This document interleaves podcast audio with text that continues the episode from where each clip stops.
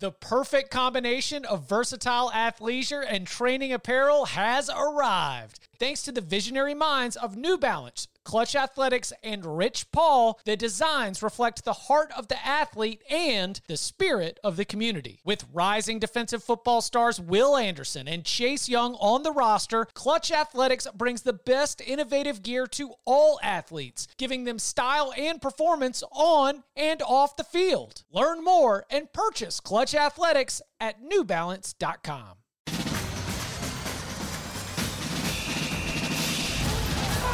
Slovis, deep, St. Brown, end zone, it is caught! Touchdown, USC!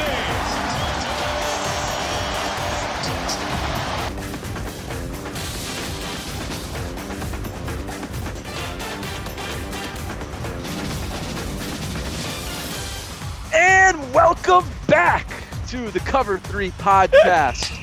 I am your host, Barton Simmons. And alongside, as always, Tom Fornelli. hold on. Hold on, hold on. Let me start over.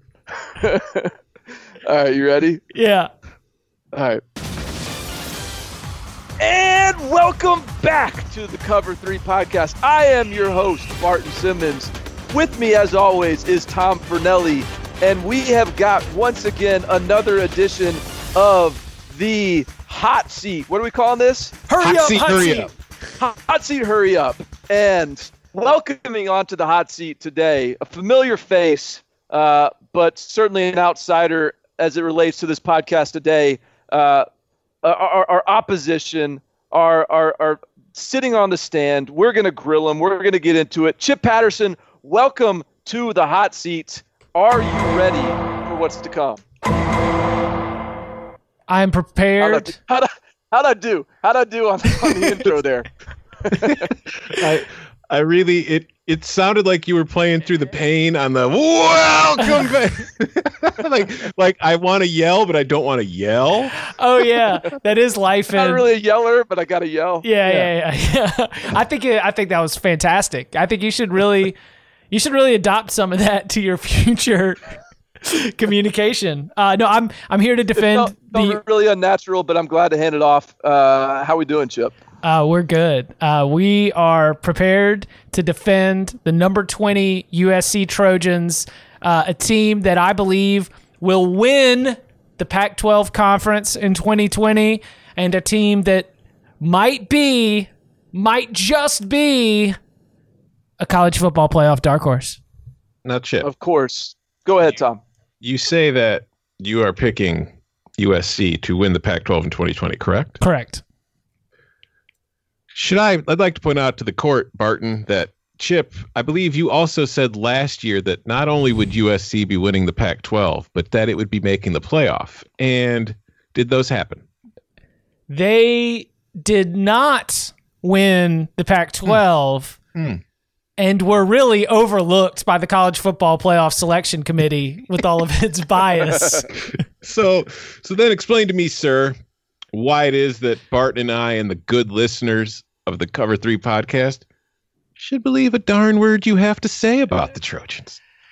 because last year's prediction was made you know with the idea that it was going to be JT Daniels leading this college football playoff charge and and you know what I was I thought that I was tuned in to my visions but I I think I got I had the wrong quarterback because after JT Daniels went down with an injury we got to meet Kedon Slovis and, and once the season got off and running like Michael Pittman was awesome but I I'm looking at Graham Harrell turning down the chance to go and be an offensive coordinator in the NFL.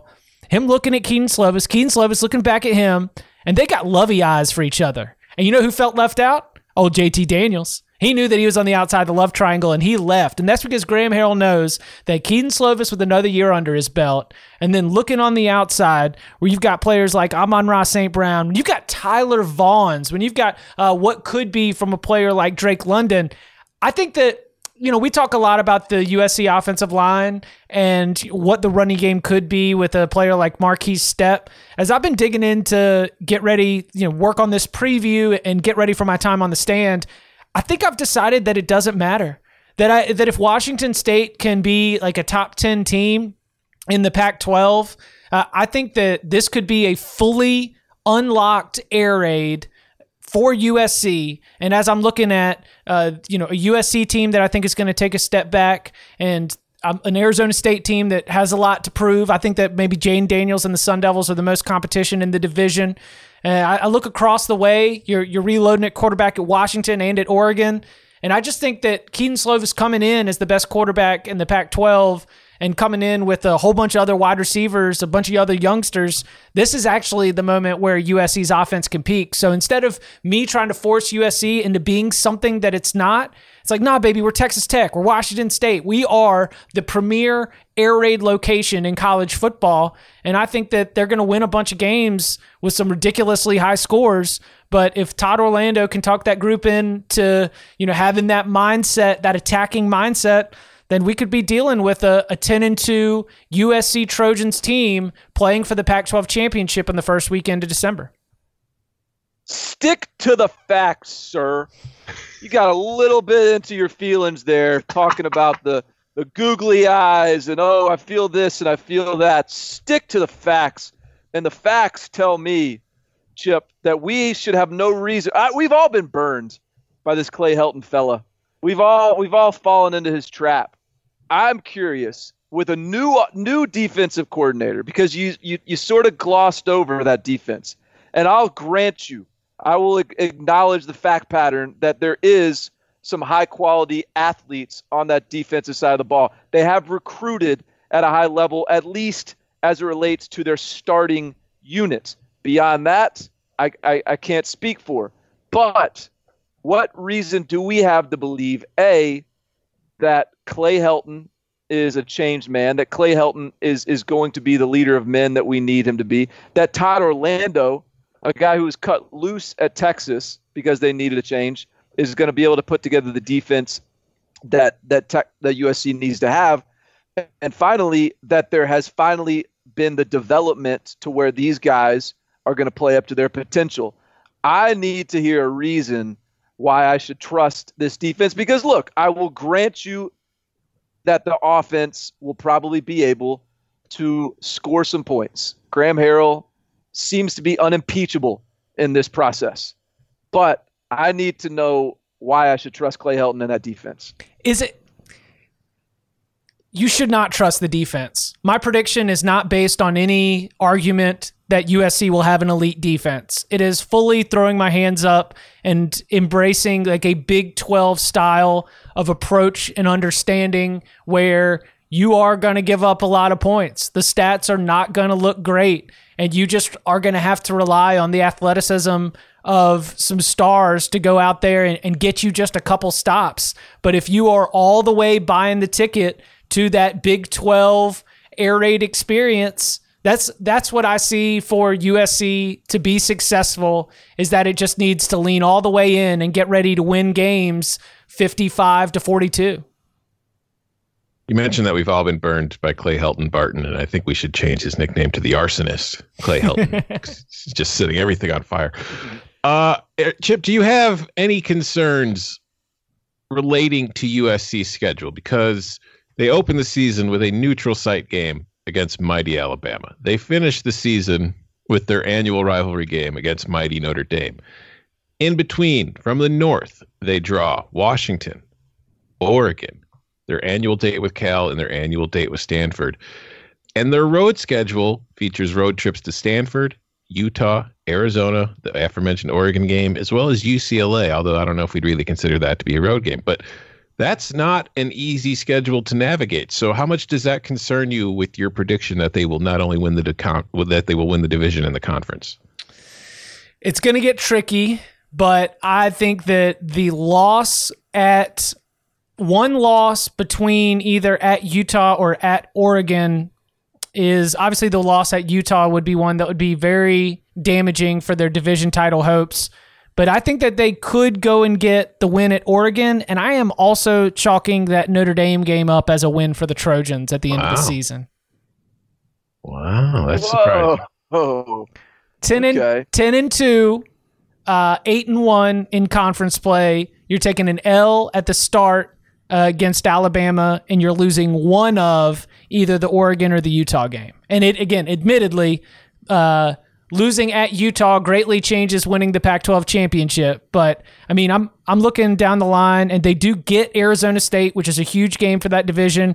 They get that game at home. They get Cal, who you know David Cobb says is going to go like ten and two or eleven and one. They get that game at home. Uh, they get Washington at home. I I do kind of think that there's a couple other key games on that schedule that end up breaking their way. Who do you see as the? Can I just say, Oh, as I look at this schedule,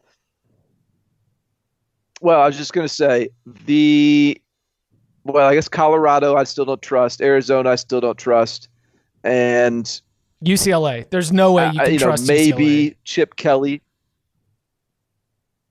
Yeah, I mean, I guess I guess I can't trust them, but like it feels like this is a, a schedule that is getting tougher by the Mhm. year. Is that a fair Mhm. statement? Was Answer him. was last year? No, it does not feel like it's getting tougher by the year because getting tougher would imply that this team doesn't have the heart of a champion to be able to go out there and overcome it. That's, that's a good answer. I don't buy it for a second. It's a good Uh. All right, well, let me let me kick it kick it back to y'all. Where where else in the Pac-12 South do you look if not USC? Oh, oh, look at this. The- Uh, the, well- witness is trying to ask us questions now. Your Honor, I You're on the stand.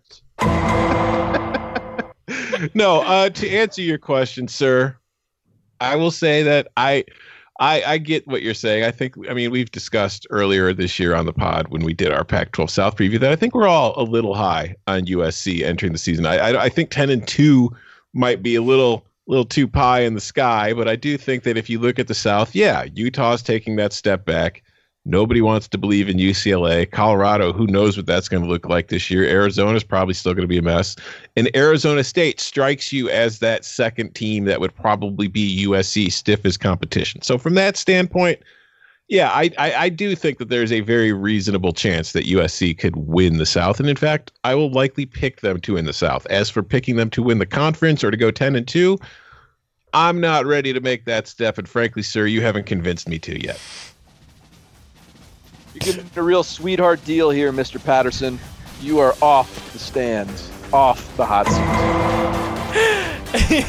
he is Barton Simmons. You can follow him on Twitter at Barton Simmons. You can follow him at Tom Fernell. You can follow me at Chip underscore Patterson. Gentlemen, thank you very much. Justice was served.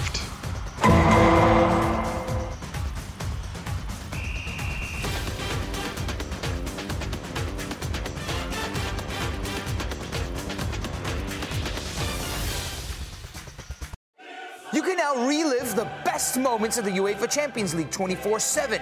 The UEFA Champions League channel is a new 24 hour streaming channel serving non stop goals, highlights, and full match replays from the world's most prestigious club competition.